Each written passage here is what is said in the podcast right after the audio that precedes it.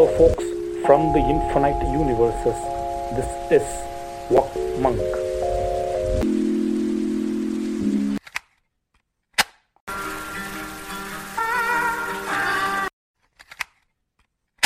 Do not go gentle into that good night. Though wise men at their end know dark is right, because their words had forked no lightning, they do not go gentle into that good night.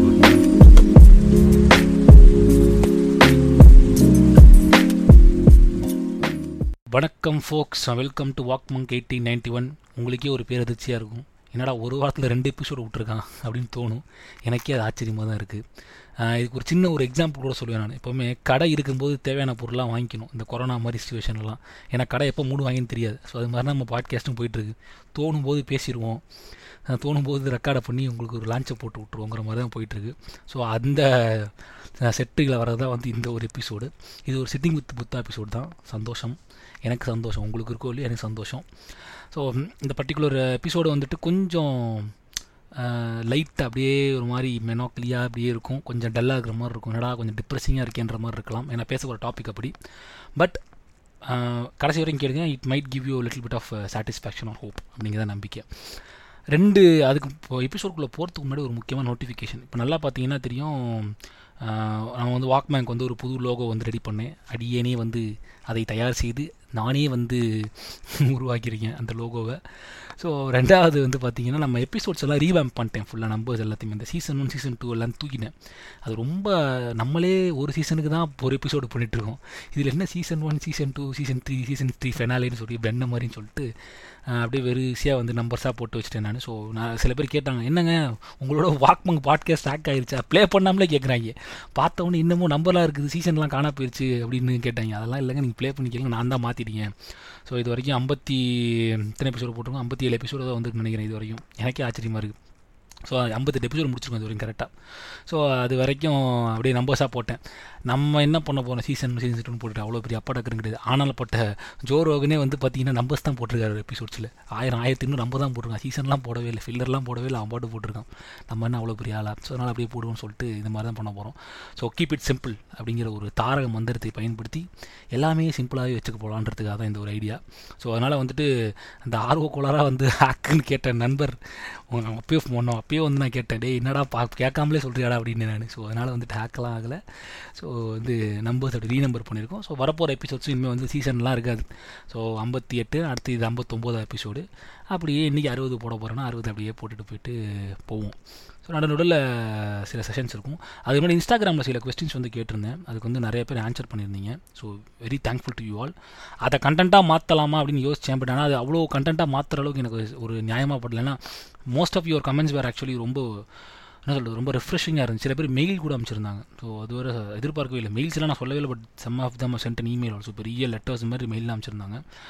So அதை content ஆகும். எனவே thank you, நிறைய பேர் நல்ல விஷயம் சொல்லியிருந்தீங்க. உங்களுக்கு ஏன் இந்த வாக் மங்க் என்ன கேட்டிருந்தேன், என்ன ஏதோ வாக் மங்க் பேர் என்ன கேட்டேன்னே மறந்து போச்சு பாருங்க. வாக் மங்க்னால இங்கே என்ன மாற்றம் அடைஞ்சிங்கன்ற மாதிரி ஒரு கேள்வி கேட்டிருந்தேன். ஸோ அந்த கேள்விக்கு எல்லாருமே ரொம்ப ஒரு நல்ல ஒரு என்ன சொல்கிறது, என்னையே மிக்கிற அளவுக்கு ஒரு ரெஸ்பான்ஸ் பண்ணியிருந்தீங்க. ஸோ ரெஸ்பான்ஸ் பண்ண எல்லாருக்கும் மிக்க மிக்க நன்றி. ஸோ ரொம்ப ரொம்ப தேங்க்ஸ். ஏன்னா சில இதெல்லாம் ரொம்ப ஓவர்வெல்மிங்காக இருந்துச்சு. சில பேர் பர்சனலாக மெசேஜை பெருசாக அனுப்பிச்சிருந்தீங்க நிறைய பேர். அந்த ஸ்டோரிக்கு ரெஸ்பாண்ட் பண்ணாமல் சில பேர் பர்சனலாக எப்படி இந்த வாக் மங்கால் என்னாச்சு, ரொம்ப என்ன சொல்கிறது, என்னென்னமோலாம் போட்டிருந்தீங்க. அதெல்லாம் ரொம்ப சந்தோஷம். ஸோ கண்டிப்பாக அந்த எல்லாத்தையும் நான் நான் எடுத்து வச்சுருக்கேன். ஒரு எபிசோட் தனியாக பண்ணுவோம் நம்ம அதை பற்றி அந்த ரெஸ்பான்ஸை ஏன்னா it's too early for me to thank you அப்படிங்கிறது தோணுது. ஏன்னா இப்போ தான் நம்ம போயிட்டுருக்கோம், கொஞ்ச நாள் ஆகட்டும். But anyway thank you so much for your responses. அதை பற்றி நம்ம பேசுவோம் அடுத்த எபிசோட்ஸில். So okay, without further adieu நம்ம இந்த வருஷங்கிற பாருங்க, அப்படி தான் போயிட்டுருக்கு, வருஷ கணக்காக பாட்காஸ்ட் போடுறதுனால. இந்த எபிசோடுக்குள்ளே நம்ம போகலாம். ஸோ இந்த சிட்டிங் வித் புத்தா எபிசோடில் நம்ம பேச போகிற டாபிக் கொஞ்சம் கிரிம்மான டாபிக் தான். பட் இதை கொஞ்சம் நான் சட்டிலாக சொல்லணும் அப்படிங்கிறது தான் பண்ணுறேன். அதுக்கு இந்த டாப்பிக்குள்ளே நான் போகிறதுக்கு முக்கியமான காரணம், ஆஃப்டர் லைஃப் சீசன் 3 நெட்ஃப்ளிக்ஸில் லான்ச் ஆகிருக்கு. ஸோ இந்த பாட்காஸ்ட்டுக்கே நான் ஆஃப்டர் லைஃப்னு தான் வைக்க போகிறேன். ஸோ ஆஃப்டர் லைஃப்னால் நம்ம அந்த சீரீஸை பற்றி பேசுவது விட அந்த சீரீஸ்லேருந்து நம்ம கற்றுக்க வேண்டிய எசன்ஸ் என்னன்ற மாதிரி கொஞ்சம் அப்படியே போயிட்டு டச் பண்ணிட்டு வரலாம் அப்படிங்கிறது தான் ஐடியா. ஸோ அந்த சீரிஸோட சீசன் 3 வந்துருக்கு. நிறைய பேர் என்னோட பாட்காஸ்ட்டை கேட்டுட்டு அந்த ஆஃப்டர் லைஃப் வந்து பார்த்துட்டு நீங்கள் வந்து நல்லாயிருக்கு அப்படின்னு வாழ்த்து சொல்லியிருந்தீங்க. சீசன் 3 வந்துருச்சு, 6 எபிசோட் தான் பார்த்துருங்க. அகெயின் சேம் டெம்ப்ளேட் தான். சீசன் 1 சீசன் 2 எப்படி வந்துட்டு அந்த ஹியூமர் கம் அந்த எமோஷ்னல் ட்ராவல் ட்ரபுலன்ஸ் எப்படி இருக்குமோ அதே மாதிரி தான் இந்த எபிசோடுமே இருக்குது. ரொம்ப ஒரு ஒரு ஒரு ஃபுல்ஃபில்மெண்ட்டாக தான் இருந்துச்சு. வீக்கஸ்ட் சீசன்னு சொல்லலாம் சீசன் 3 சீசன் 1 சீசன் 2 கம்பேர் பண்ணுறச்சு. ஏன்னா சில பேரில் அந்த கோவிட் சமயத்தினால சில பேரால் கேஸ்ட் வந்துட்டு கேஸ்ட்லாம் ரீவேம்ப் ஆயிருக்கு. ஸோ சான்ஸ் கிடச்சா பாருங்கள். ஓகே, இப்போ நம்ம பாட்காஸ்ட்டுக்குள்ளே போவோம். First of all, after life series வந்துட்டு எந்த ஒரு பர்டிகுலர் இதை வந்து டேக்கிள் பண்ணுதுன்னு எல்லாருக்குமே தெரிஞ்சிருக்கும். தெரியாதவங்களுக்கு ஒரு சின்ன இன்ட் மாதிரி கொடுத்துட்றேன். ஒரு ஒரு ஆண் தன்னுடைய மனைவியை இறந்துடுறாங்க, அவங்க கேன்சரில் இறந்துடுறாங்க. ஸோ அப்புறமேட்டுக்கு வாழ்க்கைங்கிறதே ஒரு பெரிய விரக்தியாக மாறுது. அந்த கோவத்தை ஒரு ஒரு தார்மீகமான கோவம்னு சொல்லி சூசைடல் தாட்டு, அந்த கோவத்தை மற்றவங்க மேலே வந்து உலகமே பிடிக்காமல் உலகத்து மேலே வெறுப்பை உமிழக்கூடிய ஒரு நபர், அவருடைய வாழ்க்கை பிரயாணம் எப்படி இருக்குது, தன்னுடைய அந்த அந்த அந்த ஒரு ஸ்டேட் ஆஃப் அந்த ஸ்டேஜஸ் ஆஃப் கிரீவ்னு சொல்லுவாங்கள்ல, தன் நம்ம துக்கத்தை அனுசரிக்கிறதுக்கு வந்து ஸ்டேஜஸ் இருக்குது. ஸோ அந்த ஸ்டேஜஸ்லாம் எப்படி வந்துட்டு கடந்து வராருங்கிறது தான் அந்த ஆஃப்டர் லைஃபோட கதை. ரொம்ப ஒரு சென்சிட்டிவான ஒரு ரோல் தான். But at the same time வந்துட்டு என்ன சொல்கிறது, ரொம்ப ரொம்ப ஒரு அழகான ஒரு ஒரு ஒரு பா என்ன சொல்கிறது ஒரு ஒரு பெயின் இருக்கும், அந்த பெயின் வந்துட்டு இருந்துகிட்டே இருக்கும். ஸோ 5 ஸ்டேஜஸ் ஆஃப் கிரீஃபை பற்றி தான் வந்துட்டு அதில் ஃபுல்லாகவே வந்துட்டு பேசியிருப்பானுங்க. ஸோ அதை பற்றி தான் இப்போ பேச போகிறோம். கிரீஃப்.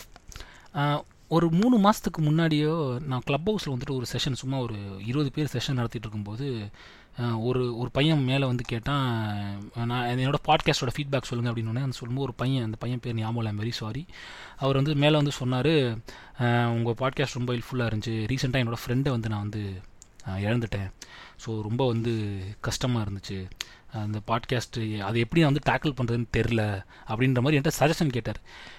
அது அந்த இன்ஸ்டண்ட்டாக அந்த கேள்விக்கு என்னால் பதில் சொல்ல முடியல. பிகாஸ் அது இட்ஸ் கிரீஃப், ரைட்? அவருடைய ஒரு துன்பம், அவருடைய ஒரு இழப்பு, அதுக்கு எப்படி நம்ம வந்து ஒரு கன்ட்ரோலிங்கான ஒரு இது சொல்ல முடியும்? ஸோ நான் அப்போதைக்கு சொன்னேன், நீங்கள் அதை பற்றி வருத்தப்படாதீங்க, எல்லாம் ஆப்வியஸ்லி டெம்ப்ளேட் டயலாக் சொல்லி நான் வந்து முடித்தேன். அது ஒரு சாட்டிஸ்ஃபேக்ஷனாக ஆன்சர்னு சொல்ல முடியாது. வேணால் ஒரு 3வது நம்பர் சொல்கிறதுனால அவர் கொஞ்சம் வந்து கொஞ்சம் இலகிருக்கலாம், அந்த ப்ராப்ளம் அவருக்கு கொஞ்சம் ஓகேன்னு சொல்லிட்டு. ஸோ இப்போ கிட்டத்தட்ட அது மாதிரி தான் பேச போகிறோம்.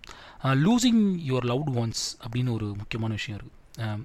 சி அகெயின் இந்த டாபிக் கிரிம்மாக போக போகுது. இதிலேருந்து கொஞ்சம் வந்துட்டு please hold with me, but it's really a good topic to we have to discuss, especially people who are இந்த என்ன சொல்கிறது இந்த மிட் ஏஜ் தாண்டி 30-35 வயது அந்த நபர்களுக்கு வந்து இந்த பாட்காஸ்டுடைய இன்டென்சிட்டி புரிய ஆரம்பிக்கும்.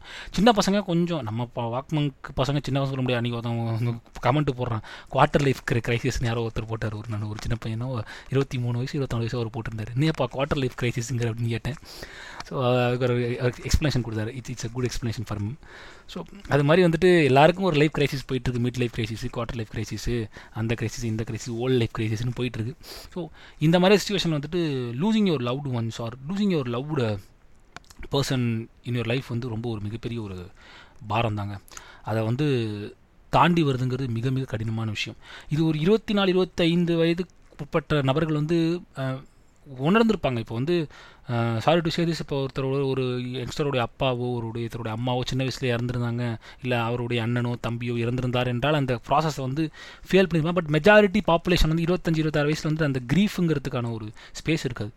லவ் பிரேக்கப்பு, ஃப்ரெண்ட்ஷிப் பிரேக்கப்பு, இந்த பிரேக்கப்ஸ் எல்லாம் விட்டுருங்க, இது அது ஒரு பிரச்சனை தான். பட் கம்ப்ளீட்டாக வந்துட்டு ஏன்னா பிரேக்கப்புங்கிறது வந்துட்டு ஒரு கட்டத்தில் உங்களால் யார் மேலேயோ தவறு இருக்குன்னு உங்களால் ஒரு ஒரு ஒரு ஜட்மெண்ட்டுக்கு வந்து அதுலேருந்து உங்களை மீண்டு வர முடியும்.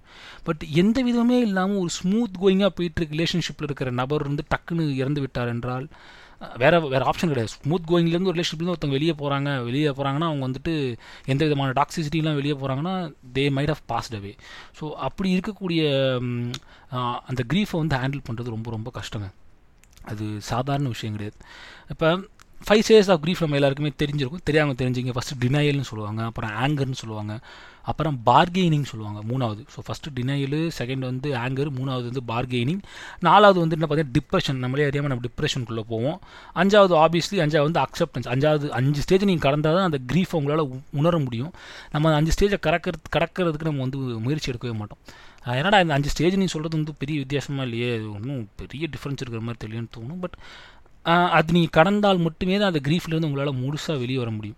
ஸோ 2வது என்னென்னா, எனக்கு ஒரு ஒரு ஒரு பெரிய ஒரு சந்தேகம் வருங்க. இப்போ என்னென்னா சில பேர் சொல்லுவாங்க, இப்போ அந்த பையனை சொல்லும்போது என்ன சொன்னான்னா, அந்த பையன் தான் ஆன்சர் தான் பண்ணேன், நான் என் ஃப்ரெண்டு இறந்து நான் ரொம்ப சோகமாக இருக்குது, நான் ரொம்ப வருத்தமாக இருக்குது, என்னால் இப்படி இருக்குது, என்னால் வேலை செய்யவே முடியல, ஒரு வாரமாக கஷ்டப்பட்டுருக்கேன் அப்படின்னு அவன் சொல்கிறான்.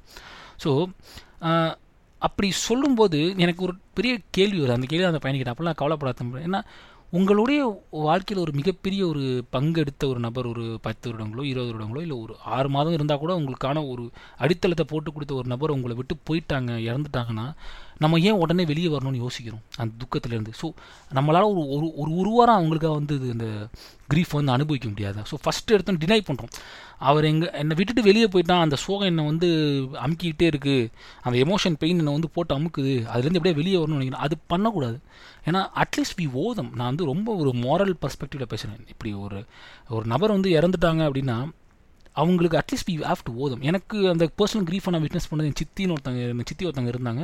ஸோ அவங்க ரொம்ப பாசமாக இருந்தாங்க. அவங்க போன உடனே அவங்க இறந்த உடனே ரொம்ப கஷ்டமாக இருந்துச்சு, வருத்தப்பட்டுட்டு இருந்தேன், என்னடா அப்படி போயிட்டாங்களே அப்படின்னு சொன்ன உடனே. பட் எனக்கு அதுலேருந்து வெளியே வரணுங்கிற ஒரு சென்ஸ் வந்துட்டு தோண்டிகிட்டே இருந்துச்சு. ஆனால் நல்லா யோசிச்சு பார்த்தா எனக்காக இவ்வளோ நாள் வந்து எனக்கு வந்து சாப்பாடு ஊட்டியோ என்னை வந்து கொஞ்சம் விளையாடிட்டு இருந்த என்னோடய சித்திக்காக வந்து அட்லீஸ்ட் ஒரு வாரம் கூட துக்கம் வந்து என்னால் அனுசரிக்க முடியலன்னா நான் என்ன ஒரு மனுஷன். I have to feel that pain, right? அப்போ தான் அந்த ரிலேஷன்ஷிப்போட இன்டென்சிட்டி வந்துட்டு ஒரு ஃபுல் ஃப்ளெஜ்ஜாக என்னால் ஃபீல் பண்ண முடியும்ல. ஸோ அது ரொம்ப ரொம்ப முக்கியம். இந்த பாட்காஸ்ட் கேட்டுட்டு இருக்கிற எல்லாருக்கும் இந்த எபிசோட்ஸ் உணருமான்னு தெரியாது. பட் யாரெல்லாம் தன்னுடைய லவ்டு ஒன்ஸ் இழந்திருக்கீங்களோ கண்டிப்பாக அவங்களால இந்த பாட்காஸ்ட் ரிலேட் பண்ணிக்க முடியும். ஏன்னா 100% நான் சொல்ல முடியும். ஏன்னா because I am gonna talk about my experience who are the persons I lost in my cycle. ஏன்னா இப்போ நான் திரும்பி பார்க்குறேன், எனக்கு இப்போ வந்து 31 வயசு ஆகுது. நான் இப்போ திரும்பி ரீவிசிட் பண்ணி பார்க்கும்போது இப்போ தான் நான் எனக்கு தெரிந்த என்ன இவெல்லாம் ஒன்றுமே ஆகாது, இவன் எக்ஸிஸ்டன்ஸில் ஸ்ட்ராங்காக இருக்கிற ஒரு நபர்கள் இருக்கிறவங்களாம் ஒருத்தர இறந்துட்டு இருக்காங்கன்னு வச்சுங்களேன். என் லைஃப்பில் என்னுடைய மாமாவாகட்டும், ஒரு தூரத்து மாமா ஒருத்தர், தெரிஞ்ச என்னோடய ஃப்ரெண்டோட அப்பா, ஸோ இந்த மாதிரி நபர்கள்லாம் ஒருத்தர போயிட்டுருக்காங்க. இப்போ தான் நான் ஏஜ் ஆக I am losing this people. இது வரைக்கும் நான் அந்த தாட்டை யோசிக்கிறேன், இவங்க இல்லைனா என்ன ஆகிருக்கும் அப்படிங்கிற ஒரு எண்ணமே இருந்துக்கிட்டு. இப்போ எங்கள் அப்பாவுக்கு வந்துட்டு இந்த கொரோனா சமயத்தில் வந்துட்டு உடம்பு முடியாமல் போச்சு. லக்லி ஹேட் நிமோனியா, பட் கொரோனாங்கிறது பெருசாக இம்பேக்ட் இல்லை. பட் ஒரு நிமிஷம் அவன் உலுக்கிடுச்சு, என்னடா பண்ணுறது, இப்படி ஒரு ஆள் ஆயிடுச்சுன்னா ஆள் இல்லைனா என்ன ஆகும் நம்ம அப்படிங்கிற மாதிரி கேள்வி வந்துச்சு. அது வரைக்கும் அந்த கேள்வி வரல. ஸோ அந்த மிட் லைஃப்பை நோக்கி நகர ஒரு பதட்டம், பயம் வருது, எப்போ என்ன நடக்கும்னு சொல்ல முடியலங்கிற ஒரு அன்சர்டன் லைஃப்பையும் தாண்டி. ஸோ ஓகே இவங்க இல்லைனா நம்ம லைஃப்பில் ஒரு பெரிய ஓட்டம் இருக்குமோன்ற ஒரு கேள்வியும் ஒரு கவலையும் எனக்கு உருவாகுதுங்கிறது என்னால் இப்போ ஃபீல் பண்ண முடியுது. அது நடக்கலை, பட் நடந்தால் என்னாகவும் தோணுது. ஸோ நம்மளுடைய பர்செப்ஷன் நம்ம என்றைக்கா ஒரு இடத்துல நம்ம லவ்டு ஒன்ஸ் இழந்திருப்போங்க. இப்போ கேட்டுட்ருக்க நீங்கள் யாரோ ஒருத்தர் வந்து உங்களோட லவ்டு ஒன் இழந்திருப்பீங்க. எனக்கு தெரிஞ்ச இந்த பாட்காஸ்ட் கேட்டுட்டு இருக்கிற ஒரு பர்டிகுலர் நபர் வந்து அவருடைய தந்தை இறந்துருப்பாருன்னு தெரியும். பட் அவர் அதை பேசும்போது he might get little bit emotional or connected. So அப்படி இருக்கிற பட்சத்தில் வந்துட்டு அதுதான் நம்ம எதார்த்தங்க. சி சயின்ஸ் கிவ்ஸஸ், ஓகேங்களா, இது இந்த ஆஃப்டர் லைஃப்பில் சொன்ன ஒரு சூப்பரான டயலாக் எனக்கு ரொம்ப பிடிச்சிருந்துச்சு, அது அப்படியே மைண்ட் ஓடிட்டே இருந்துச்சு. சயின்ஸ் கிவ்ஸஸ் என்ன சொல்கிறது, சொல்யூஷன் டு பி அலைவ். விஞ்ஞானம் என்பது நம்மை நான் நிறைய நாட்கள் வாழறதுக்கு உதவுது.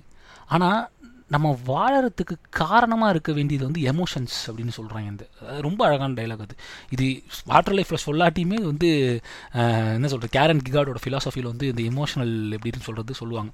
ஸோ எப்படி வந்து ஒரு எமோஷன் தான் நம்ம அந்த எமோஷன்ஸ் தான் வந்து நம்மளை வந்து வாழ வைக்கிறதுக்கான காரணம். அந்த எமோஷன் இதுவாக வேணும் இருக்கலாம், சந்தோஷம் உங்களோட எமோஷன் தான், துக்கம் உங்களோட எமோஷன் தான், அது மாதிரி ஒரு எமோஷன் இருந்தால் உங்களை வாழ முடியும் அப்படின்னு சொல்லுவாங்க. இட்ஸ் ஓகே டு என்ன சொல்கிறது, ஃபர்கிவ் யுவர் செல்ஃப்.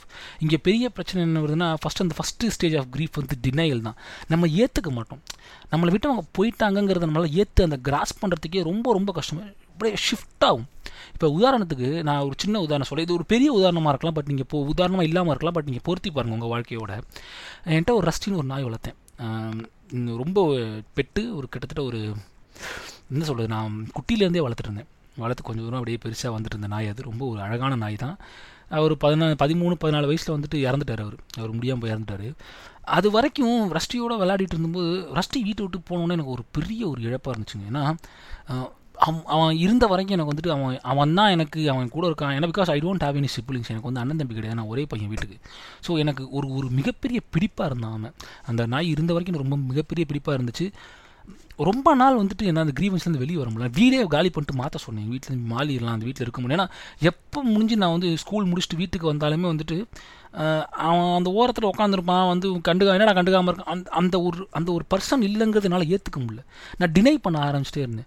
அது ஒன்றும் இல்லை, அதுலேருந்து எக்ஸ்போஸ் ஆகி வெளியே ஓடணும், நான் வந்து ஷிஃப்ட் ஆகணும்னு அதெல்லாம் சொல்லுவாங்க. Change your atmosphere to escape from ஒரு எப்போவுமே அது ஒரு முக்கியமான அட்வைஸாக தான் பார்க்கப்படுது. எப்போவுமே நீங்கள் ஒரே வீட்டில் இருந்து உங்களோட லவ் க்ளவுடு ஒன்ஸோடு இருந்த வீட்டிலேருந்து இறந்துட்டாங்க, நீங்கள் ஒரு அட்மாஸ்பியரை மாறுங்க, எங்கேயாவது போயிட்டு வாங்க, கொஞ்சம் ரிலாக்ஸ் ஆகுங்க, வேறு இடத்த பாருங்க. ஏன்னா நம்ம மெமரிஸ் வந்துட்டு it revolves around not only people, the moments. அந்த மொமெண்ட்ஸ் எதோடு ரிவால்வ் ஆகும்னு பார்த்தீங்கன்னா நம்ம இருக்கக்கூடிய அந்த லொக்கேஷனோட தான். இப்போ நான் எங்கள் தாத்தா இருந்த வரையும் எங்கள் தாத்தாவோட மூக்கண்ணாடி வந்துட்டு எப்போவுமே அந்த சேரை ஒட்டியே இருக்கும். அவர் இறந்ததுக்கு அப்புறமேட்டு மூக்கண்ணாடி மூட்டுருக்கு அவர் காணும். ஸோ எப்போலாம் அந்த சேரியோ அந்த மூக்கண்ணாடியோ பார்க்கும்போது எனக்கு ரொம்ப கஷ்டமாக இருக்கும். அது இல்லாமல் தூக்கி பறந்து மேல் பட்டால் கூட இங்கே தாத்தாவோட கண்ணாடி இருந்துச்சு, எங்கே போச்சுங்கிற அளவுக்கு எனக்கு ஒரு கேள்வி இருந்துச்சு. ஸோ கன்சிஸ்டண்ட்டாக வந்து நம்ம வந்துட்டு அந்த ஒரு மனிதரை இழந்து விட்டோம் என்றால் நம்ம வந்து ஒரு பெரிய கிரீஃபுக்கு போகிறோம். ஸோ டினையலை வந்து நம்ம தாண்டி தான் ஆகணும். டினையலை தாண்டாமல் நீங்கள் நேராக அவங்கள பண்ண முடியாது. அதுக்கப்புறமேட்டுக்கு நமக்கு கோவம் வரும், நம்மளே அறியாமல் அது உக்கிரம் வரும். நான் சொல்கிறது வந்து ஒரு லவ்டு ஒன்ஸ் நீங்கள் இழந்தவங்களுக்கு அந்த கோவம் புரியும். இதாடா அந்த கோவம் வந்துட்டு நம்ம மேலே இருக்கிற கோவம் மட்டும் கிடையாது, ஒட்டுமொத்த உலகத்து மேலே இருக்கிற கோவமாக தான் மாறும். அது பிடிப்பே இருக்காது, என்னமே பிடிப்பு இருக்காது. என்னடா போயிடுச்சு, இந்த ஆளோ இந்த லேடியோ போயிட்டாங்க நம்ம லைஃப் விட்டு, இனிமேல் நமக்கு இவங்க இல்லை அப்படின்ற ஒரு நிலைமை வரும்போது ரொம்ப ஒரு உச்சக்கட்ட நம்ம கோவத்துக்கு இருப்போம். அந்த கோவத்துக்கு எங்கேயாவது காமிச்சிடும். அந்த கோவம் ஆக்சுவலாக அது காரணம் என்னென்னு பார்த்தீங்கன்னா, நம்ம அவங்க மேலே இருக்கிற கோவத்தை விட நம்ம அவங்க கூட இருந்த காலகட்டங்களில் சரியாக அவங்களோட ஸ்பெண்ட் பண்ணலையோன்னு சொல்லி அந்த கில்ட்டு கலந்த கோவம். அது நம்ம ஸ்பெண்ட் பண்ணியிருப்போம். எனக்கு நல்லா புரிஞ்சுக்கணும், மனுஷனுக்கு வந்து எப்போவுமே இந்த ஒரு எமோஷன்ஸை பொறுத்த வரைக்கும் போதுங்கிற சஸ்டான்ஷியலே வராது. இப்போ ஒரு நல்ல ஒரு சூப்பரான லைஃப் வாழ்ந்துருப்பாங்க, ஆனால் இன்னும் நல்லா வாழ்ந்துருக்கலாமோ அப்படின்னு தோணும், இன்னும் நல்லா ஒரு கட்டத்துக்கு போயிருக்கலாமோ. இப்போ இந்த ரிக்கி ஜெவேஸ் வந்து எப்படி அந்த ஆஃப்டர் லைஃப்பில் வந்துட்டு அவன் இத்தனைக்கும் had a beautiful life with his wife, short life தான் பட் பியூட்டிஃபுல் லைஃப், ஆனால் இன்னும் நம்ம வாழ்ந்துருக்கணுங்கிற ஒரு அந்த ஏக்கம் வந்துட்டு கோவமாக மாறும். அந்த கோவத்தை வந்து கண்ட்ரோல்லே பண்ண முடியாது நம்மளால். அது நம்மளை நம்மளே வல்னரபுளாக ஃபீல் பண்ணிப்போம். நம்ம ஒத்துக்க மாட்டோம், நம்ம பயப்படுறோன்னு ஒத்துக்க மாட்டோம். என்னடா பயப்படுறோன்னு சொல்கிறேன்னா, ஆமாம், நம்மளை தாங்கி பிடித்துட்டு இருந்த ஒரு உறவோ ஒரு நபரோ நம்மளை விட்டு போயிட்டாங்க அப்படின்னா வந்துட்டு அதை நம்ம ஏற்றுக்க மாட்டோம். இது வந்து இங்கே இது சமகாலத்தில் நீங்கள் பிரேக்கப்ஸ்க்கும் பொருத்தி பார்க்கலாம். நான் ஏன் எக்ஸ்ட்ரீமாக வந்துட்டு ஒரு பர்சனை இழக்கிறத வச்சு நான் சொல்லிட்டு இருக்கேன்னா, அந்த இன்டென்சிட்டி லெவல் வேறு. பிரேக்கப்னா கூட at least at least you have an emotional stayed, ஏதோ ஒரு ப்ராப்ளத்தினால பிரிஞ்சிங்க, பட் இருந்தாலுமே இந்த 5 ப்ராசஸும் பிரேக்கப்ஸ்க்கும் பொருந்தும், அந்த ரிலேஷன்ஷிப்லேருந்து மூவ் ஆனதுக்கும் பொருந்தும். பட் அதை பற்றி நம்ம பெருசாக பேசணும், ஆனால் இதை பேசினாலும் அது உங்களுக்கு புரிஞ்சிடும், ஓகே இது இதோட பொருத்தி பார்க்கலாம் அப்படின்னு சொல்லிட்டு. ஸோ கன்சிஸ்டண்ட்டாக வந்துட்டு நம்ம வந்து அந்த ஒரு கோவத்திலே இருப்போம். ஸோ ஃபஸ்ட்டு டினை பண்ண முயற்சி பண்ணுறோம், நம்ம அதை விட்டு நம்ம போகல, அது எப்படியா கொண்டு வரணும், அது எப்படியா சரி பண்ணணும் தெரியும். It's inevitable, we cannot bring those people back to our life, but still we try our level best. எப்படி ட்ரை பண்ணோன்னா, அதை ட்ரை பண்ணி முடியல அப்படிங்கிறப்ப தான் கோவமாக மாறுது. என்னடா இவ்வளோ பண்ணி முடியல அப்படிங்கிற வெறி வருது, அந்த கோவம் மற்றவங்களுக்கு வந்துட்டு ஒரு இதுவாக மாறுது. ஸோ அந்த சமயத்தில் நீங்கள் அந்த பர்சன்ஸை நெருங்கவே முடியாதுங்க. அவன் ஒரு உச்சக்கட்டமாக ஒரு டென்ஷனில் இருப்பான். அவன் ஏன்னா அவனுக்கு தெரியும் இவங்க நம்மளை பரிவாக தான் நம்மளை பார்க்குறாங்க, நம்மளும் பரிவாக தான் பார்ப்போம். என்னடா அப்படி விட்டியப்பா அவனுடைய இப்படி ஒரு லவ்டு ஒன்று போயிட்டாங்களே அந்த ஃபீலிங் இருக்கும். அப்படியே ஒரு பரிவாக தான் பார்ப்பாங்க. அந்த பரிவை வந்துட்டு அவங்களால ஹேண்டில் பண்ண முடியாது. என்னடா அவனுக்கு இப்படி பண்ணுறானுங்க ஏன்னா because is already lost the one hope. Because ஒரு கட்டத்தில் நம்மளே அறியாமல் நம்ம மனிதர்கள் என்ன தான் நான் வந்து நயலிசம் பேசினாலும், என்ன நீங்கள் நயலிசம்ன்ற விஷயத்தையும் அன்றைக்கி கூட ஒருத்தர் போட்டிருந்தார், வாழ்க்கையில் வந்துட்டு இந்த ஃபிலாசபி தான் எனக்கு பிடிச்சிருக்கு, எதுவுமே இல்லாமல் பிடிப்பு இல்லாமல் இருக்கிற நல்லாயிருக்கும். பட் ஏதாவது ஒரு கட்டத்தில் நம்மளே அறியாமல் we will put all our trust or love or expectations to a single person or a human being. யாராவது ஒருத்தர் நம்ம லைஃப்பில் இருப்பான், அப்படி ஒரு ஆள் அவர் இருப்பான். அது நம்மளை தவிர்க்க முடியாது. ஏன்னா because humans are wired to do such way. நாம் அனைவருமே அந்த மாதிரியான ஒரு சூழ்நிலைக்கு என்ன சொல்கிறது பதப்படுத்தப்பட்ட உயிரினங்கள் தான். அந்த எமோஷனை நம்ம வந்து தாங்கி ஆகணும். ஸோ அப்படி தான் வந்துட்டு பார்ப்போம் எல்லாத்தையுமே. அந்த நபர் நம்ம லைஃப் விட்டு வெளியே போயிட்டாங்க அப்படின்னா வந்து நம்ம ஒரு பெரிய ஒரு வலி கஷ்டத்துக்கு மாறும். இப்போ இந்த ஆஃப்டர் லைஃப் அப்படின்னா நம்ம என்ன ஒரு மைண்ட் செட் நமக்கு போகுது அப்படின்னு பார்த்தீங்கன்னா, இறந்ததுக்கப்புறம் இருக்கிற வாழ்க்கை அப்படி கிடையாது. உங்கள் வாழ்க்கையில் இருக்கிற ஒரு உயிர் போயிடுச்சுன்னா லைஃப், அந்த லைஃப் போயிடுச்சு. ஆஃப்டர் தட் லைஃப் உங்கள் சிச்சுவேஷன் என்னங்கிறது தான் நம்ம புரிஞ்சுக்கணும். ஸோ ஆஃப்டர் லைஃப்னால் பிளண்ட்டாக தான் நீங்கள் தெரிஞ்சுக்கணும். இந்த லைஃப் நம்மகிட்ட இருந்த ஒரு லைஃப் வந்து போயிடுச்சு, அந்த லைஃப் போன அப்புறம் நம்ம என்ன பண்ண போகிறோங்கிறது. It's not about your individual life, it's about that another person, that living thing அப்படிங்கிற மாதிரி பெர்ஸ்பெக்டிவ் தான். ஸோ டினையல் ஆங்கர் முடிஞ்ச அப்புறமேட்டு நம்ம பார்கெய்னிங்கிற ஒரு கட்டத்துக்கு வரும். பார்கெய்னிங்னா நம்ம வந்து இது ஒரு டெஸ்பரேட்டானது, நம்ம எதோ பண்ணி பார்ப்போம். அந்த போன நபருடைய மெமரிஸை வந்து ரீகலெக்ட் பண்ண முயற்சி பண்ணுவோம். எப்படின்னா, இப்போ ஒரு ஹைப்போத்தட்டிக்கலாக சொல்ல வரேன், என்னென்னா வந்துட்டு நீங்கள் ஒரு சிம்பிளாக எக்ஸாம்பிள் சொல்லலாம். நம்ம ரொம்ப நேரம் வந்து டெத்தை பற்றியே பேசிகிட்டு இருக்க வேணாம். இப்போ ஒரு பிரேக்கப்னு வச்சுப்போம். நீங்கள் ஒரு பிரேக்கப் ஆகிடுச்சுன்னா, உங்கள் கேர்ள் ஃப்ரெண்டோட பிரேக்கப் ஆகிட்டிங்க, அந்த ஃபஸ்ட் ரெண்டு ப்ராசஸ் முடிச்சுட்டு பார்கிங் பண்ண ஆரம்பிக்கும்போது இந்த ரீபோன் ரிலேஷன்ஷிப்லாம் ஸ்டார்ட் ஆகும். உடனடியாக வந்து ரீபோன் ரிலேஷன்ஷிப் நோக்கி நகர ஆரம்பிப்பானவன். அவன் ரெண்டு ரீசனுக்கு உருவாகும். ஒன்று, நம்மளை விட அவன் நம்மளை வாழ்ந்து காட்டணும், அவனுக்கு முன்னாடி நம்மளை விட்டுட்டு போயிட்டா அவனை விட்டு நம்ம வாழ்ந்து காட்டணுங்கிற வெறியில் இறங்குறது. இன்னொன்று வந்துட்டு வி வில் அதுதான் பிளண்டாக தெரியுற விஷயம் தான். பட் இண்டிவிஜுவலாக சப்கான்ஷியஸாக நம்ம எதுக்கு அந்த பண்ணோம்னா பார்கெனிங். அவங்கக்கிட்ட கிரியேட் பண்ண மூமெண்ட்ஸை இவங்ககிட்ட கிரியேட் பண்ண முடியுமான்னு பார்ப்போம். சில பேர் சொல்லலாம் அது எப்படிங்க லாஜிக் இருக்குது. இப்போ வந்து நான் இப்போ என் ஒய்வு என்னோட பழைய எக்ஸ் பார்ட்னரோட வந்து நான் வந்து காஃபி வந்து அதிகமாக குடிப்பேன் ஒரு குறிப்பிட்ட கடையில்னா, என் நியூ பார்ட்னரை கூட்டு போனால் எக்ஸ் பார்ட்னர் ஞாபகம் தான் வருமே, நான் ஏன் கூட்டு போக மாட்டேன்னு சொல்லி டிடே பண்ணுவேன். ஆனால் ஒரு கட்டத்துக்கு மேலே நீங்கள் பார்த்தீங்கன்னா நம்ம மனசாக தான் எதிர்பார்க்கும். We will try to recreate it because we are trying for a substitute. அந்த அதுவும் நீங்கள் ஒரு பர்சனை சுத்தமாக உங்கள் லைஃப்பில் வந்து இழந்துட்டீங்க, she or he passed away அப்படின்னா வந்துட்டு உங்களால் வந்துட்டு ஒன்றுமே பண்ண முடியாது. அவங்களுக்கான அந்த மொமெண்ட் தான் உங்களை வாழ வச்சுட்டு. So you try to recreate it. உங்களால் தனியாக ரீக்ரியேட் பண்ண முடியாது. தனியாக ரீக்ரியேட் பண்ண முயற்சி பண்ணால் மெமரிஸாக மாறிடும், வெறும் ஞாபகங்களாக இருக்கும். ஆனால் அது ஒரு மொமெண்ட்டாக திருப்பி மாற்ற முடியாது. ஸோ நீங்கள் என்ன பண்ணுவீங்கன்னா உங்களுக்கு புதுசாக கிடச்ச ஒரு நபர்கிட்ட அந்த மொமெண்ட் வந்து ரீக்ரியேட் பண்ண பார்ப்பீங்க. சில பேர் சொல்ல கேட்டிருப்பீங்களே, இதுவே உங்கள் அப்பா இருந்திருந்தாருன்னா எப்படி திரும்ப சொல்லியிருப்பாருன்னு சில அம்மாக்கள் சொல்லுவாங்க, வயசான அம்மாக்கள். ஒரு ஏன்னா அவங்க அம்மாவுக்கு தெரியும் இந்த ஒரு வார்த்தை சொன்னோன்னா இதுக்கு இவங்க அப்பா இப்படி ரியாக்ட் பண்ணுவார் என் புருஷன், இப்போ அவர் இல்லைங்கிறதுக்காக சொல்கிற இந்த வார்த்தைகள் நிறையா வரும். இந்த வார்த்தைக்கான அடிப்படை அர்த்தம் இதுதான். ஸோ பார்கெனிங் வந்துட்டு ஒரு ஒரு ஸ்டேஜ் ஆஃப் அப்புறம் தான் நம்ம டிப்ரெஷனுக்கே வரும். எப்போ டிப்ரெஷன் வரும்னா இது எதுவுமே கை கொடுக்கல, அவங்க போனவங்க திருப்பி வரவே மாட்டாங்க நமக்குன்னு தெரிஞ்சுக்க அப்புறமேட்டுக்கு ஒரு உண்மை உணர்வு வருது.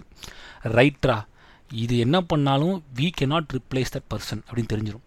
அந்த மனிதரை, அந்த பெண்ணையோ அந்த ஆணையோ நம்மளால் நம் வாழ்க்கையில் மாற்றி வேற ஒரு நபரிடம் பொருத்தி பார்க்கவே முடியாது அப்படின்னு உணர்ந்த அடுத்த நொடி டிப்ரெஷன் ஸ்டார்ட் ஆகுது. அப்போ தான் நீங்கள் ஆரம்பிக்கிறீங்க சூசைடல் தாட்டிலிருந்து ஆரம்பிச்சு எல்லாம் உருவாகுது. ஏன்னா we lost every hope. இந்த ப்ராசஸ் எல்லாம் நடக்கிறது நீங்கள் நினைக்கலாம், ரொம்ப டைம் கேப் கிடையாது.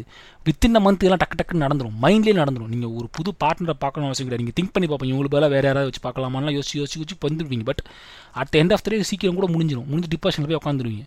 ஒன்றுமே நகரவே முடியாத அளவுக்கு ஒரு கட்டம் இருக்கும். இந்த சேட்னஸ் ரொம்ப இருக்கும். அந்த அந்த அபிஸ் சென்ஸ்ன்னு சொல்லுவாங்கள்ல, அந்த ஒரு ஒரு வாய்டு, எதுவுமே இல்லாத ஒரு வாய்டு. அது ரொம்ப கொடுமைங்க ஒரு ஹியூமனுக்கு. அது நெவருமே, அது எப்போவுமே நடந்துடக்கூடாது. ஸோ அது நடக்க ஆரம்பிச்சும் ரொம்ப டென்ஷனாக இருக்கும். அதுலேயே மூழ்கிட்டிங்கன்னா யூ லூஸ் யுவர் லைஃப். அதில் தான் வந்துட்டு இந்த சூசைடல் தாட்ஸு சூசைட்ஸ்ன்னு வந்து. அதுக்கப்புறமேட்டு தான் 5th ஸ்டேஜ் ஆஃப் கிரீஃப் தான் அக்செப்டன்ஸ். இதெல்லாம் முடிஞ்சு இந்த டிப்ரெஷன்லாம் தாண்டதுக்கு அப்புறமேட்டுக்கு ஓகே சரி இதான் வாழ்க்கை, இதில் நம்ம அவங்களுக்காக நம்ம என்ன பண்ணுவோம் அப்படின்னு நம்ம போகணும். ஸோ இது 5 ஸ்டேஜ் ஆஃப் கிரீஃப். இதை எப்படி பொருத்தி பார்க்கணும் நீங்கள் யதார்த்த வாழ்க்கை அப்படின்னு பார்த்தீங்கன்னா, நான் இப்போ உதாரணம் சொல்கிறேன். நீங்கள் வந்து உங்கள் லவ்டு ஒன்ஸை நீங்கள் இழந்துட்டீங்கன்னு வச்சுக்கோங்களேன். அவங்க மெமரிஸ் என்னதான் இருந்தாலும் மெமரிஸ் போனான்னு சொல்லிட்டு சில பேரால் மீண்டு வர முடியாத அளவுக்கு இன்னும் மாட்டிகிட்டு இருப்போம் சில நம்பர் இருப்பாங்க. நீங்கள் அவங்க பிரேக்கப்னு எடுத்துப்போம், நம்ம பிரேக்கப் ஆகி போயிட்டாங்க, எல்லாம் போயிட்டாங்க, எந்த சண்டையில் போயிட்டாங்க. ஜஸ்ட் கிவர் பெனிஃபிட், அவங்க மேலே தப்பே இல்லை, உங்கள் மேலே தப்புன்னு வச்சுப்போம். அவங்க மேலே இப்போ அவங்க மேலே தப்பு இருக்குன்னு முடிவாக இருந்துச்சுன்னா அந்த பிரேக்கப் வந்து நீங்கள் வந்து ப்ளேமாக மாற்றிடுவீங்க. அது உங்களை காப்பாற்றும் ஒரு வகையில். ஏன் இந்த பிரேக்கப் காரணம் நான் கிடையாது, அவன் தான் அப்படின்னு நீங்கள் ஒரு சைடு எடுத்துடுவீங்க. பட்டு நம்ம மேலாம் தப்பு இருக்குது இந்த பிரேக்கப்பு காரணம்னா வெளியில் காமிச்சு காட்டியாலும் உள்ளுக்குள்ளே வந்துட்டு ஒரு மிகப்பெரிய ஒரு வழி இருக்கும். ஸோ அந்த மாதிரியான பர்சன்ஸ்க்கு வந்துட்டு நம்ம இந்த பர்டிகுலர் இதுலேருந்து வர சொல்ல போகிற விஷயம் ஹெல்ப்ஃபுல்லாக இருக்கும். சரி, ஃபர்ஸ்ட் வந்து நம்ம ஒருத்தவங்க நம்மளை விட்டு போயிட்டாங்க, நம்ம லைஃப்லேயே அவங்க இல்லை அப்படின்னா நமக்கு ஒரு மிகப்பெரிய பொறுப்பு இருக்குது. என்ன பொறுப்புனா, நம்ம தான் அவங்கள வாழ வைக்கிறோம். இப்போ ஒரு உயிர் நம்ம போயிடுச்சு, ஒருத்தவங்க இறந்துட்டாங்க, அவங்க கூட இருக்கிற ஒரு நபர் வந்து போயிட்டாங்க அப்படின்னா, ஸோ அவங்க போனதுக்கு அப்புறமேட்டுக்கு we are the legacy for them. நம்ம மெமரிஸ் தான் அவங்கள வாழ வைக்கிது. இப்போ நான் போன எபிசோடில் கொக்கோன்னு ஒரு படம் சொன்னேன். அந்த படம் பாருங்கள், கொக்கோங்கிற படம் என்ன வந்து நஃப்ரெண்டான்னு சொல்லுவாங்க. அந்த படத்தை வச்சு அவங்கள கதைகள் சொன்னால் சொர்க்கத்திலேருந்து வந்து பாஸ் கிடைக்கணும். ஒரு ஒரு ஃபேண்டசி ஃபிலிம். அது எதார்த்தத்தோடு போட்டு போகும். நம்ம இருக்கிற அந்த கதைகளும் அவர்களுடைய நம்ம வாழ்ந்த வாழ்க்கைகளும் அடுத்தது கடத்தும் போது தான் வந்துட்டு அது வந்து அவங்க கடைசி வரைக்கும் உயிர் வாழ்வாங்க. ஏன்னா இந்த உலகத்தில் இருக்கிற எல்லாருமே அச்சீவர்ஸ் கிடையாது. எல்லார் பேருமே கூகுளில் போட்டால் வந்துடுறது கிடையாது. எல்லாம் ஒரு கட்டத்தில் இருக்கிறோம். அவனை வந்து இந்த உலகம் நினைவு வச்சுருக்கோம். இப்போ ஒரு பெரிய கவிஞனையோ ஒரு எழுத்தாளனையோ இல்லை ஒரு திரைக்கதை இயக்குனரையோ இல்லை ஒரு நடிகரையோ யாரோ ஒரு உலக ஃபேமஸான ஒரு நபர், ஃபேமில் இருக்கக்கூடிய நபர்களை உலகம் நினைவு வைத்திருக்கும். ஆனால் அன்ஃபார்ச்சுனேட்லி உலகத்தில் இருக்க நம்ம எல்லாருக்குமே அந்த பொறுப்பு கிடையாது. அந்த பொறுப்புன்னு சொல்ல வரேன், அந்த ஸ்பேஸ் நமக்கு கிடையாது. ஸோ நம்மளுடைய சுற்றி இருக்கிறவங்க தான் நம்மளோட நினைவில் வச்சுருப்பாங்க, நம்ம அவங்களுக்காக தான் இருக்கும். ஸோ அப்படி இருக்கிற பட்சத்தில் நம்மளை விட்டு ஒரு லவ்டு ஒன்ஸ் நம்மளோட வெளியே போயிட்டாங்கன்னா நம்மளுடைய மிகப்பெரிய பொறுப்பு வந்துட்டு அவங்கள நீர்த்து போகாமல் பாதுகாக்கிறது. அதுக்காகவது நம்ம உயிரோடு இருக்கணும்.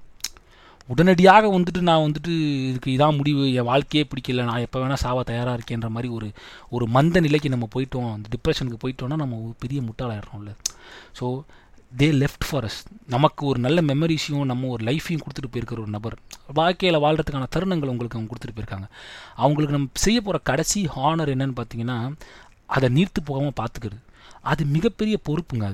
அது நீங்கள் இந்த அந்த ஸ்டேஜ் ஆஃப் க்ரீஃபை தாண்டாமல் இருந்தீங்கன்னா பண்ண முடியாது. ஏன்னா உங்களுக்கு டக்குன்னு இப்போ கூட வந்து நான் வந்து ரோட்டில் போகும்போது ஒரு ப்ரௌன் கலர் நாய், நல்லா ஒரு ஹைட்டான ஒரு நாய் ஓடி வரதை பார்த்தேன்னா எனக்கு என் ரஷ்டி ஞாபகம் வரும். நான் ரஷ்டி இப்போ என் ரஷ்டி எங்களை விட்டு போய் வரல ஒரு கிட்டத்தட்ட ஒரு ஆல்மோஸ்ட் ஒரு 10 வருஷம் ஆக போகுது. 10 வருஷம் ஆனாலுமே வந்து நல்லா ரஷ்டியோட நான் பண்ண இது நான் உங்களை கடத்த முடியுது என்னால். பிகாஸ் ரஷ்டி போனோன்னே அந்த டிப்ரெஷன் எனக்கு இருந்தாலுமே வந்துட்டு ரஷ்டி ஒரு நாயாக வச்சு உங்களுக்கு சிம்பிளாக தெரியலாம். But imagine this with another person. So அப்படி ஒரு நபர் உங்களை விட்டுட்டு போனதுக்கு அப்புறமேட்டுக்கு உங்களுக்கான ஒரு என்ன சொல்கிறது அந்த ஸ்பேஸ் அவங்க கடந்தும் அடுத்த கட்டத்துக்கு நகர்த்தக்கூடிய அடுத்த உங்களுக்கு இப்போ என் பையனுக்கு சொல்லுவேன், என் அப்பா கிட்ட ஒரு நாய் இருந்துச்சுன்னா சொல்லுவேன். So we are trying to make them keep on living. ஏதோ ஒரு ஜென்ரேஷன் மறந்துடும் ரஷ்டியை. எனக்கு தெரியும் என் பையன் வேணால் அவன் பையனுக்கு சொல்லலாம், பட் அவன் பையனுக்கு சொல்லுவானான்னு தெரியாது, தெரிஞ்சிக்க வேண்டிய அவசியம் எனக்கு இல்லை. ஆனால் அட்லீஸ்ட் எனக்கு சரியாகப்பட்டது உங்கள் அப்பா ஒரு நாள் ரோட்டில் நைட்டு ஒரு 8 மணிக்கு வரும்போது ரெண்டு நாய் சுற்று போட்டுருச்சுடா, அப்போ வந்து ரஷ்டி தாண்டா என்னை வந்து காப்பாற்றினா இங்கேருந்து ஓடி வந்து நான் சொல்லுவேன். ஏன்னா because he saved my life that time. ஓகேங்களா, நிறைய கதைகள் இருக்குது அவனை பற்றி எனக்கு சொல்கிறதுக்கு. ஸோ இதே மாதிரி உங்களுக்கு உங்கள் லவ்டு ஒன்ஸை பற்றி சொல்கிறதுக்கு நிறைய கதைகள் இருக்கும். Share with them. ஏன்னா because we try to share with those people. உட்காந்து பேசுங்க, கஷ்டமாக தான் இருக்கும். It's very tough thing to do. ஏன்னா கண்ணு கலங்கும், அழுக வரும், தப்பு கிடையாது. நமக்கு இருக்கிற ஒரு மிகப்பெரிய சக்தி என்ன சொல்லுவாங்க தெரியுமா, ஒரு ஒரு மொக்காத்தனமாக ஒரு சொல்லுவாங்க, மனிதர்களை மற்ற உயிரினங்கள்லேருந்து மனிதர்களை பிரிக்கிறதுக்கு காரணம் என்ன, மனிதரால் சிரிக்க முடியும் அப்படிம்பானுங்க. பைத்தியக்கார, மனிதரால் சிரிக்க மட்டும் முடியாது, மனிதர்களால் தேம்பி தேம்பி அழ முடியும். மற்ற மிருகங்களும் அழும், ஃபீல் பண்ணும். பட் அந்த க்ரீவன்ஸு ஸ்டேஜுங்கிற ஒரு பர்ஸ்பெக்டிவில் அதை ஃபீல் பண்ணாது.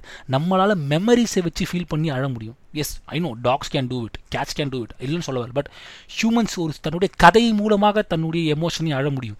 ஸோ மனிதர்களால் தேம்பி தேம்பி நினைவுகளை கூர்ந்து கூர்ந்து அழுகக்கூடிய சக்தி உள்ளவங்க மனுஷன். ஓகேங்களா, ஸோ அப்படிப்பட்ட ஒரு ஒரு உன்னதமான சக்தியை நம்ம வந்து அழுது தப்பு, அழுதா வந்து நம்ம வீக் ஆகிட்டோம். You have to க்ரைங்க. அழாமலாம் இருந்தீங்கன்னா வேலைக்கு ஆகாது. அழணுங்க, அழுதா தான் நல்லது. அழுதா ரொம்ப ரொம்ப நல்லது. கோவம் வராது. உள்ளுக்குள்ளேயே அப்படியே பொட்டி வச்சுக்கிட்டு ஒருத்தவங்க உங்கள் கூட வாழ்ந்த ஒரு நபர் வந்து ஒரு நபரோ ஒரு ஆணோ ஒரு பெண்ணோ ஒரு நாயோ ஒரு பூனையோ ஒரு எலியோ இதோ ஒரு உயிரினோ உங்களுக்காகவே உங்கள் கூடயே இருந்த ஒரு இது வந்து உங்களை விட்டு போனதுக்கு பண்ணுறது, அது கூட அழணும்னா மனுஷன் எதுக்கு இருக்கணும்? அப்படியே கல் மாதிரி இருப்பார் எங்கள் தாத்தா அப்படிம்பாங்க. அழவே மாட்டார். எங்கள் பாட்டி கூட அழலையே. அப்படி சாவல்னா உங்கள் தாத்தா ஒரு பைத்தியக்காரன். இப்போ என் தாத்தா அழகாமல் இருந்தான், அவன் ஒரு பைத்தியக்காரன். என்னத்துக்கு அப்போ அந்த பர்சனுக்கு என்ன வேல்யூ இருக்குது? So we don't respect. See, our crying for another person is also show of our respect towards them. ஒரு இன்னொரு மனிதருக்காக நாம் சிந்தும் ஒரு கண்ணீரும் அவர்களுக்காக நாம் கொடுக்கும் மரியாதை. அவர்கள் உங்கள் தேங்க் பண்ணுறீங்க. உங்கள் வாழ்க்கையில் இருந்து க்ரீவன்ஸை வந்து தேங்க் பண்ணுறதுக்கு பயன்படுத்துகிறோம். நம்ம ஒரு ஆபிச்சுரின்னு எடுத்து நீங்கள் உட்காந்து இறந்தவர்களை பற்றி பேசும்போது ஒரு 1/2 மணி நேரத்துக்கு அவங்கள பற்றி கட்டுரை வாசிப்பாங்கள்ல. ஏன் வாசிக்கிறாங்க? இத்தனை வரைக்கும் இப்படி வாழ்ந்தா அப்படி போனா அப்படின்னு. காரணம் என்னென்னா வந்துட்டு அவர்களுக்கு தேங்க் பண்ணுறோம். ஸோ ஒவ்வொரு தடவையும் ஒரு உங்களை விட்டு போன நபர்களுக்காக நீங்கள் அழறீங்கன்னா you're thanking them. Let it be a breakup, be a better man or better woman.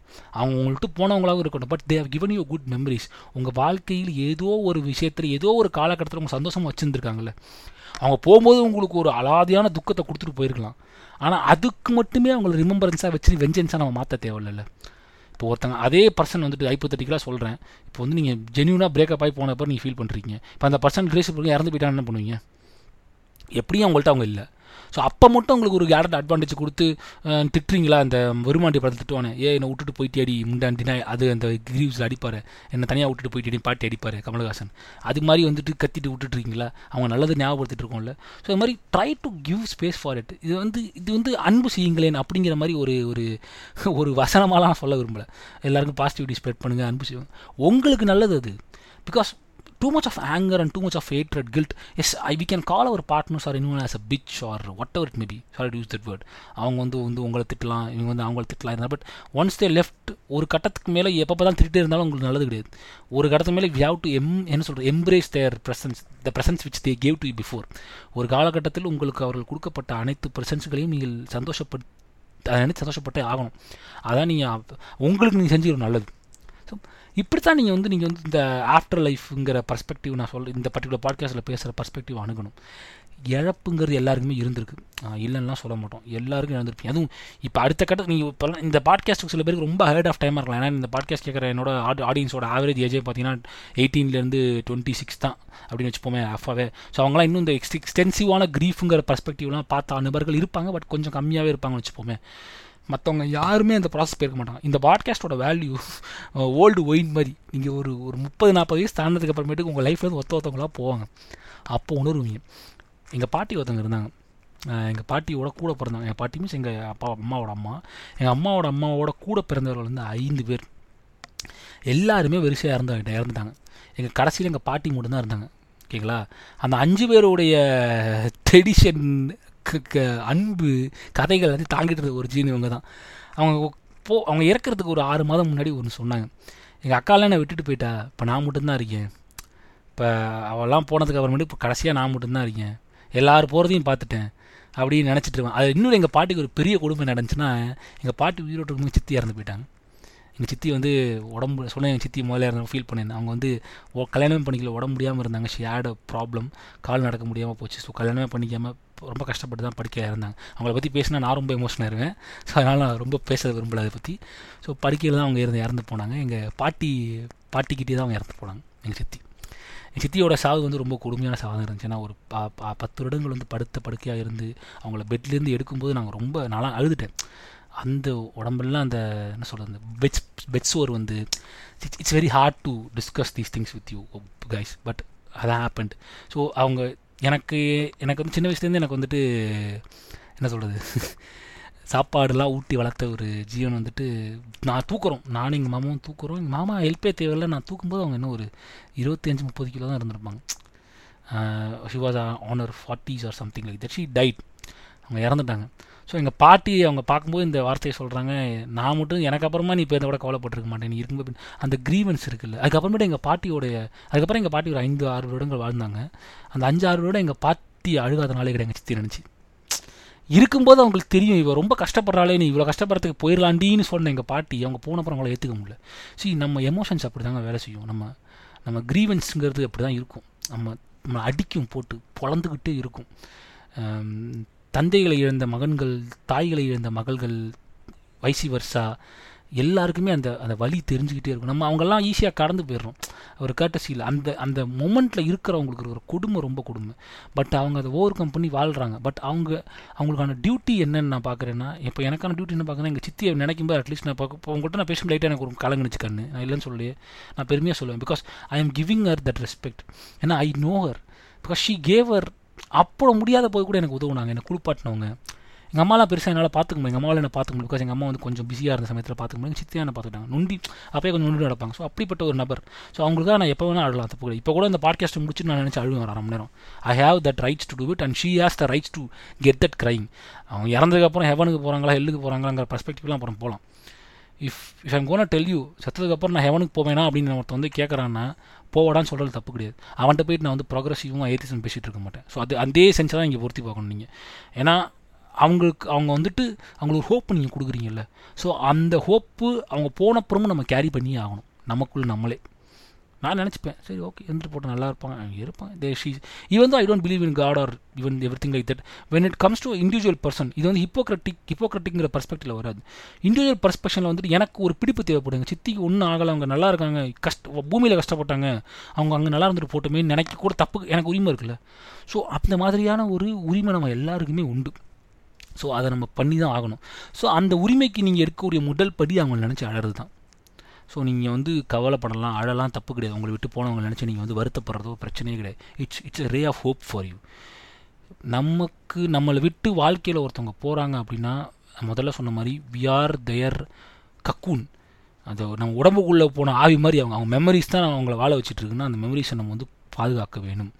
அவங்கள நீங்கள் எப்போ மறப்பீங்கன்னா, அவங்களுக்காக அழுத நிப்பாட்டும் போது நல்லா புரிஞ்சுக்கிங்க. அதுக்காக என்ன காலம்பூரா அழுதுட்டுருக்கு சொல்கிறாருன்னா தேவையே இல்லை.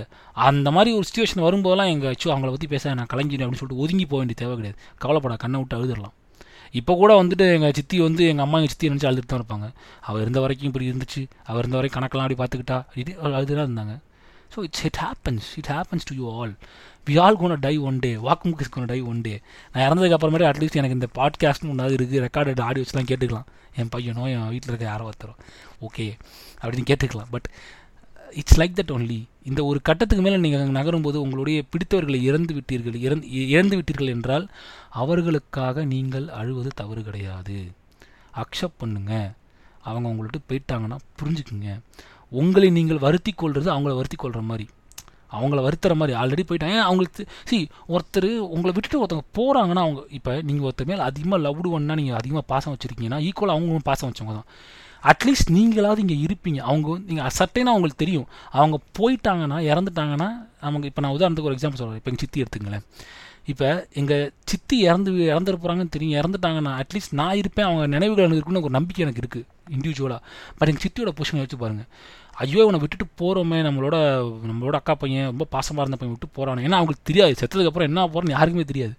அந்த ஒரு டிஸார்டரான ஒரு நம்பிக்கையே இல்லாத ஒரு நபராக அவர்கள் வந்து உயிரை விடும்போது அவங்க வந்து எந்த விதமான இதுவுமே, அதான் ஒரு ஒரு மக்கள் எல்லாம் சொல்லுவாங்க தெரியுமா, ஆசையோடு இறந்துட்டாங்க, ஆசையோடு இறந்து விட்டார், கனவுகளோடு இறந்து விட்டார் அப்படின்னு சொல்லுவாங்கள்ல.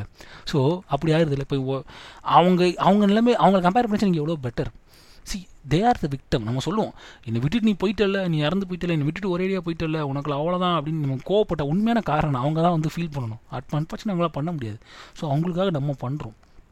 So grievance is very very important thing for our லைஃபுங்க.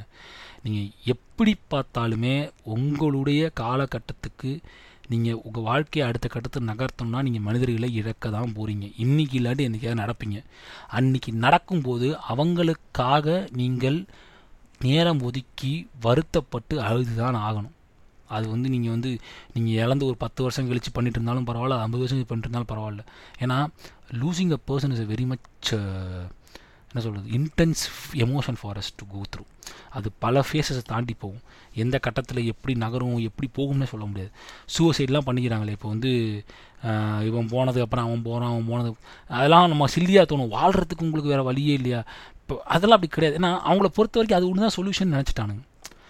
அது இல்லைடா, அது இல்லை அவங்களுக்கு. ஏன்னா நம்ம சொல்கிறதே கிடையாது. நம்ம எங்கே சொல்கிறோம்? ஒருத்தன் உன்னை விட்டு போயிட்டான், உங்களை விட்டு இறந்துட்டாங்கன்னா உனக்கு ஒரு பெரிய பொறுப்பு இருக்குடா, அவங்களுக்காக நீ சேர்ந்து வாழ்ந்தாகணும்டா. ஆனால் அவங்களுடைய மெமரிஸை நீ கேரி பண்ணுற, அது உன்னுடைய வாழ்க்கை அப்படின்னா இவனுக்கு அந்த சாகணுங்கிற எண்ணமே வராது. ஈவன் தோ ஒரு சிம்பிள் பிரேக்கப் ஐம் சேயிங். அவன் போனால் என்னடா, அவகிட்ட I have taken lot of good things from her. அவன் போனால் என்ன, அவங்ககிட்ட நிறைய கேட்டுட்ருக்கேன்னு ஒரு பெண்ணும் ஒரு ஆணும் சொல்லிக்கிற தப்பு கிடையாது இல்லை. ஸோ அப்போ இருக்கும்போது அது அதை சொல்ல மாட்டோம். நம்ம யாருமே சொல்கிறது கிடையாது. நம்ம என்ன சொல்லிடுறோம், சூசைட்லாம் பண்ணிப்பியா, இதெல்லாம் அப்படின்னு கவலைப்பட்டுருப்பியா, வருத்தப்படா, எல்லாம் சரியாக போயிடும், நீ சொல்லோடா மயிறு, அவன்லாம் அந்த ஃபீல் பண்ணிகிட்ருக்கான். ஸோ நம்ம அந்த எமோஷனல் அட்வைஸ் நம்ம ஈஸியாக கொடுத்துருவோங்க. நம்ம சொசைட்டியில் இருக்கிற பெரிய பிரச்சனையே அதான் ஓகேங்களா. எமோஷனல் அட்வைஸ் நம்ம, அதுவும் தமிழ் சொசைட்டி இந்திய சொசைட்டியில் ரொம்ப அசல்ட்டாக கொடுத்துட்டு போயிடுவாங்க. மச்சான் அதெல்லாம் கவலைப்படாதா, சரியாக போயிருந்தா, எனக்கு புரியுதுடா, உனக்கு என்ன புரிஞ்சிச்சு, ஒன்றும் புரியல. அவனுக்கு தான் அந்த சுச்சுவேஷன் தெரியும். ஸோ அவனுக்கு நம்ம சொல்ல வேண்டியது வந்து, ஆமாம் மச்சான் பிரச்சனை தான், அழு மச்சான் தப்பு கிடையாது, உனக்கு இதான் ப்ராப்ளம், ஆமாம் மாப்பிள கஷ்டம் தான் மாப்பிள, என்னால் புரிஞ்சுக்க முடியாது சுச்சுவேஷன். ஆனால் ஒன்று மட்டும் சொல்கிறேன்டி, நீ என்ன பண்ணணும்னா, அவன் போயிட்டாருன்னா அவரோட பொறுப்பும் உங்ககிட்ட தான் இருக்குது. அவருக்காக நீ வாழ்ந்து தான் ஆகணும். உங்கள் அம்மாவோ உங்கள் அப்பாவோ உங்கள் அண்ணனோ உங்கள் தங்கையோ உங்கள் காதலனோ உங்களை விட்டு போயிட்டாங்க, இறந்துட்டாங்க அப்படின்னா, இழந்துட்டீங்க அப்படின்னா அவர்களுக்கான வாழ்க்கையும் நீங்கள் வாழ வேண்டும். அப்படின்னு நம்ம சொல்கிறது என்னென்னா, அந்த அம்பிஷியஸ் லைஃப் நான் சொல்ல வரல, you are carrying their memories. At least we can do that right. நமக்காக அவ்வளோ செய்தவர்களுக்காக நம்ம உயிரோடு இருந்து அவர்களுடைய நினைவுகளே அவங்களோட வாழ்ந்துட்டு போகிறதுனால அது அவங்களுக்கு செய்கிற ஒரு நன்றி கடன் தான். நம்ம என்னடா நன்றி கடன்கிற இதுங்கிற கொஞ்சம் என்ன சொல்கிறது, ரொம்ப பூமரிஷாக தான் இருக்கும். பட் ப்ராக்டிக்கலி பாருங்கள், there are some words, some emotions cannot become boomer. அதில் முக்கியமான ஒன்று வந்து க்ரீஃப். இப்போ சொல்லுவானுங்க, நீங்கள் என்ன வேணால் நீங்கள் ஜூமராக மாறி, நீங்கள் வந்து 2K Kids மில்லினியெல்லாம் தாண்டி அடுத்து ஜென்ஸி, இன்னும் நீங்கள் வந்து ஜென் ஆல்ஃபான்னு எங்கே போனாலும் சரி, உங்களுடைய எமோஷன்ஸ் மட்டும் மாறாது. எமோஷன்ஸ்க்காக நீங்கள் பயன்படுத்தக்கூடிய டூல்ஸ் மாறாது ஓகேங்களா. Grief is one of that. So அதை நீங்கள் தவிர்க்கவே முடியாது. நீங்கள் எவ்வளோ வேணால் நீங்கள் அதுக்கு இன்னும் ஒரு 50 வருஷம் கழிச்சு 100 வருஷம் கழிச்சு அடுத்த ஜென் ஆல்ஃபாக்கு அப்புறமேட்டுக்கு ஜென் ஒமேகா, நான் சும்மா சொல்கிறேன், ஜென் பேட்டா ஜென் ஒமேகா அப்படின்னு வரட்டமே. ஜென் ஒமேகா வந்ததுக்கு அப்புறமேட்டு என்ன பண்ணுவீங்க? அப்போ இருக்கிற வந்து செத்தவன செத்துட்டான்பா அப்படின்னு போயிடுவான், நான் போக மாட்டான்ல, அவனும் ஃபீல் பண்ணுவாள். Because we are wired to have emotions, we are wired to believe other human beings, we are wired to have faith on them, we are wired to love them, they are wired to love us அப்படின்னு வயசு வருஷாக தான் போயிட்டு இருக்கும். So இதுதாங்க வந்து வாழ்க்கை. இந்த particular வாழ்க்கையில் இருக்கக்கூடிய மனிதர்களை நாம் தாங்கி கொண்டு நகர்கிறோமே அப்படிங்கிறது ரொம்ப முக்கியம். ஸோ அதை எக்காரணத்தை கொண்டு நம்ம விட்டுறக்கூடாது. வி ஆர் தேர் வெசல், ஓகேங்களா? இந்த சாவி கூடு விட்டு கூடு பாயெல்லாம் இல்லை, நம்ம வெசலாக இருக்கும். Because our mind is our vessel. இப்போ வயசானதுக்கு அப்புறமேட்டு நம்ம 60-70 வயசுக்கு அப்புறமேட்டு நமக்கு ஞாபகம் இருக்காதுங்க, நம்மளே மறந்துடும், நம்மளே மறக்க ஆரம்பிச்சிருவோம். அந்த ஸ்பேஸ் வரைக்குமாவது அவர்கள் நினைவில் வச்சுக்கிறதுக்கு இந்த கிரீவன்ஸுங்கிறது ரொம்ப ரொம்ப உதவும். நீங்கள் உங்களை நீங்கள் துன்புறுத்தி கொள்கிறீர்கள் என்றால் நீங்கள் அவர்களை துன்புறுத்துகிறீர்கள், அவர்களுடைய இழப்பை நீங்கள் வந்து உதாசீனப்படுத்துகிறீர்கள்னு அர்த்தம். So give them the space. அப்போ நீங்கள் ஃபீல் பண்ணலாம், ஜிச்சோ அப்படி ஆயிடுச்சேன்னு யோசிக்கலாம். ஆனால் அவங்கள பற்றி யோசிக்காமல் இருக்குன்னு முயற்சி பண்ணாதீங்க, அவங்கள மறக்க முயற்சி பண்ணாதீங்க. என்னடா இப்படி சொல்கிற, நானே இந்த இதுலேருந்து மறந்து வரணும்னு இருக்கேன். நான் புரிஞ்சுக்கிங்க, நான் அவங்கள மறக்க முயற்சி பண்ணேன்னு சொல்லும்போது வந்துட்டு இழப்போ வந்துட்டு அவங்க இழந்துட்டோங்கிற நினைவு உங்களுக்கு ஆணி அடித்த மாதிரி அக்செப்ட் பண்ணிட்டீங்க ஆல்ரெடி. அதை நீங்கள் மறந்துடுவீங்க, மறக்கிறது உங்கள் இஷ்டம். பட் அவங்களோட நல்ல மெமரிஸை மறக்காதீங்க. என்ன தப்பாகிட போகுதுங்க? இப்போ ஒரு 10 நிமிஷம் யோசித்து அவங்க நினச்சி அழகுலன்னு தப்பாகிட போகுது. அப்போ அழும்போது அவங்க ஒரு சாட்டிஸ்ஃபேக்ஷன் இருக்கும்ல, நம்ம மறந்துடுறோங்க. இப்போ எங்கள் சித்தியை பற்றி நீங்கள் நான் பேசுகிற வரைக்கும் எனக்கு ஞாபகம் இல்லைல்ல, பேசும்போது ஞாபகம் வருது. நான் பாருங்கள் எவ்வளோ ஒரு 6 மாதம் உங்களை யோசிச்சிருப்போன்னு யோசிக்கலாம். என் வேலைகளை பார்த்துட்ருக்கேன், பல ப்ரெஷர்ஸ் அப்படி போயிட்டுருக்கு. பட் என்றைக்கா ஒரு நாள் எனக்கு ஒரு சான்ஸ் கிடைக்குது இல்லை, அன்றைக்கும் வந்துட்டு நான் வந்துட்டு ஒரு இதுக்கு தான் நம்ம சொல்லுவோம்ல இந்த மெமோரியல் டேஸு போய் உட்காந்துக்கிட்டு அழகுது. இந்த திதியெலாம் சொல்ல மாட்டேன் நான், மெமோரியல் டேஸ்லாம் வந்து அவங்க ஞாபகம் வச்சுக்கிறதுங்கிறதுலாம் இருக்குல்ல. ஸோ அதெல்லாம் நம்ம ஏன் பண்ணுறோம்? இறந்த நாள் ஞாபகம் வச்சு துக்கத்தை அனுசரிக்கணும்னா ஞாபகம் வச்சுக்கிறதுக்கு காரணம் என்ன? அன்றைக்கி ஒரு நாளாக அவங்க நினைக்கடா அப்படிங்கிற மாதிரி தான். ஸோ அப்படி தான் நம்ம வந்து நகர்றோம். தயவு செஞ்சு வந்து whenever you are going through a process of grievance, accept that. ஏன்னா நீங்கள் இதெல்லாம் நீங்கள் யங் ஆடியன்ஸ் என்ன கேட்டுட்ருக்கீங்கன்னா உங்களுக்கு இதெல்லாம் புரியறதுக்கான வாய்ப்புகள் ரொம்ப ரொம்ப கம்மி. ஆனால் இதை வந்து கண்டிப்பாக சொல்கிறேன், சில பேரோட கனெக்ட் பண்ணிக்க முடியும். நான் சொன்ன விஷயங்களில் சில பேர் எமோஷன் கூட ஆகிருக்க வாய்ப்பு நிறையா இருக்குது. But hold your horses. இன்னும் நீங்கள் வந்து ஒரு 30-40 வீடு தாண்டி விட்டீர்கள் என்றால் ஒரு விக்கெட்டாக முன்னாடி விழுவும். டெய்ல் அண்டு பேட்ஸ்மேன் மாதிரி இருப்பீங்க நீங்கள். நான் இருப்பேங்க, எல்லாம் அப்படி தான். என்ன தான் வந்து நம்ம வந்து இங்கே இப்போ நயலிசம் புத்திசத்தையும் கலந்து வந்து சாட்டிஸ்ஃபேக்ஷன் இதுன்னு பேசினாலும் இண்டிவிஜுவல் ஹியூமன்ஸ் எமோஷன்ஸ்க்கு வந்துட்டு ஒரு ஹிப்போக்ரட்டிக் சென்ஸ் இருந்துக்கிட்டே தான் இருக்கும். எனக்கும் உண்டு, உங்களுக்கும் உண்டு. அப்போ தான் யோசிப்பீங்க, ஆகா இந்த ஆள் இப்படி போயிடுச்சு. நாக்கோ உடனே ஒரு ஒரு ஒரு மோட்டிவேஷன் இருக்கும்போது அவருடன் நிறையா நேரம் ஸ்பெண்ட் பண்ணுங்கள்ன்ற மாதிரிலாம் டைலாக் சொல்ல மாட்டேன்.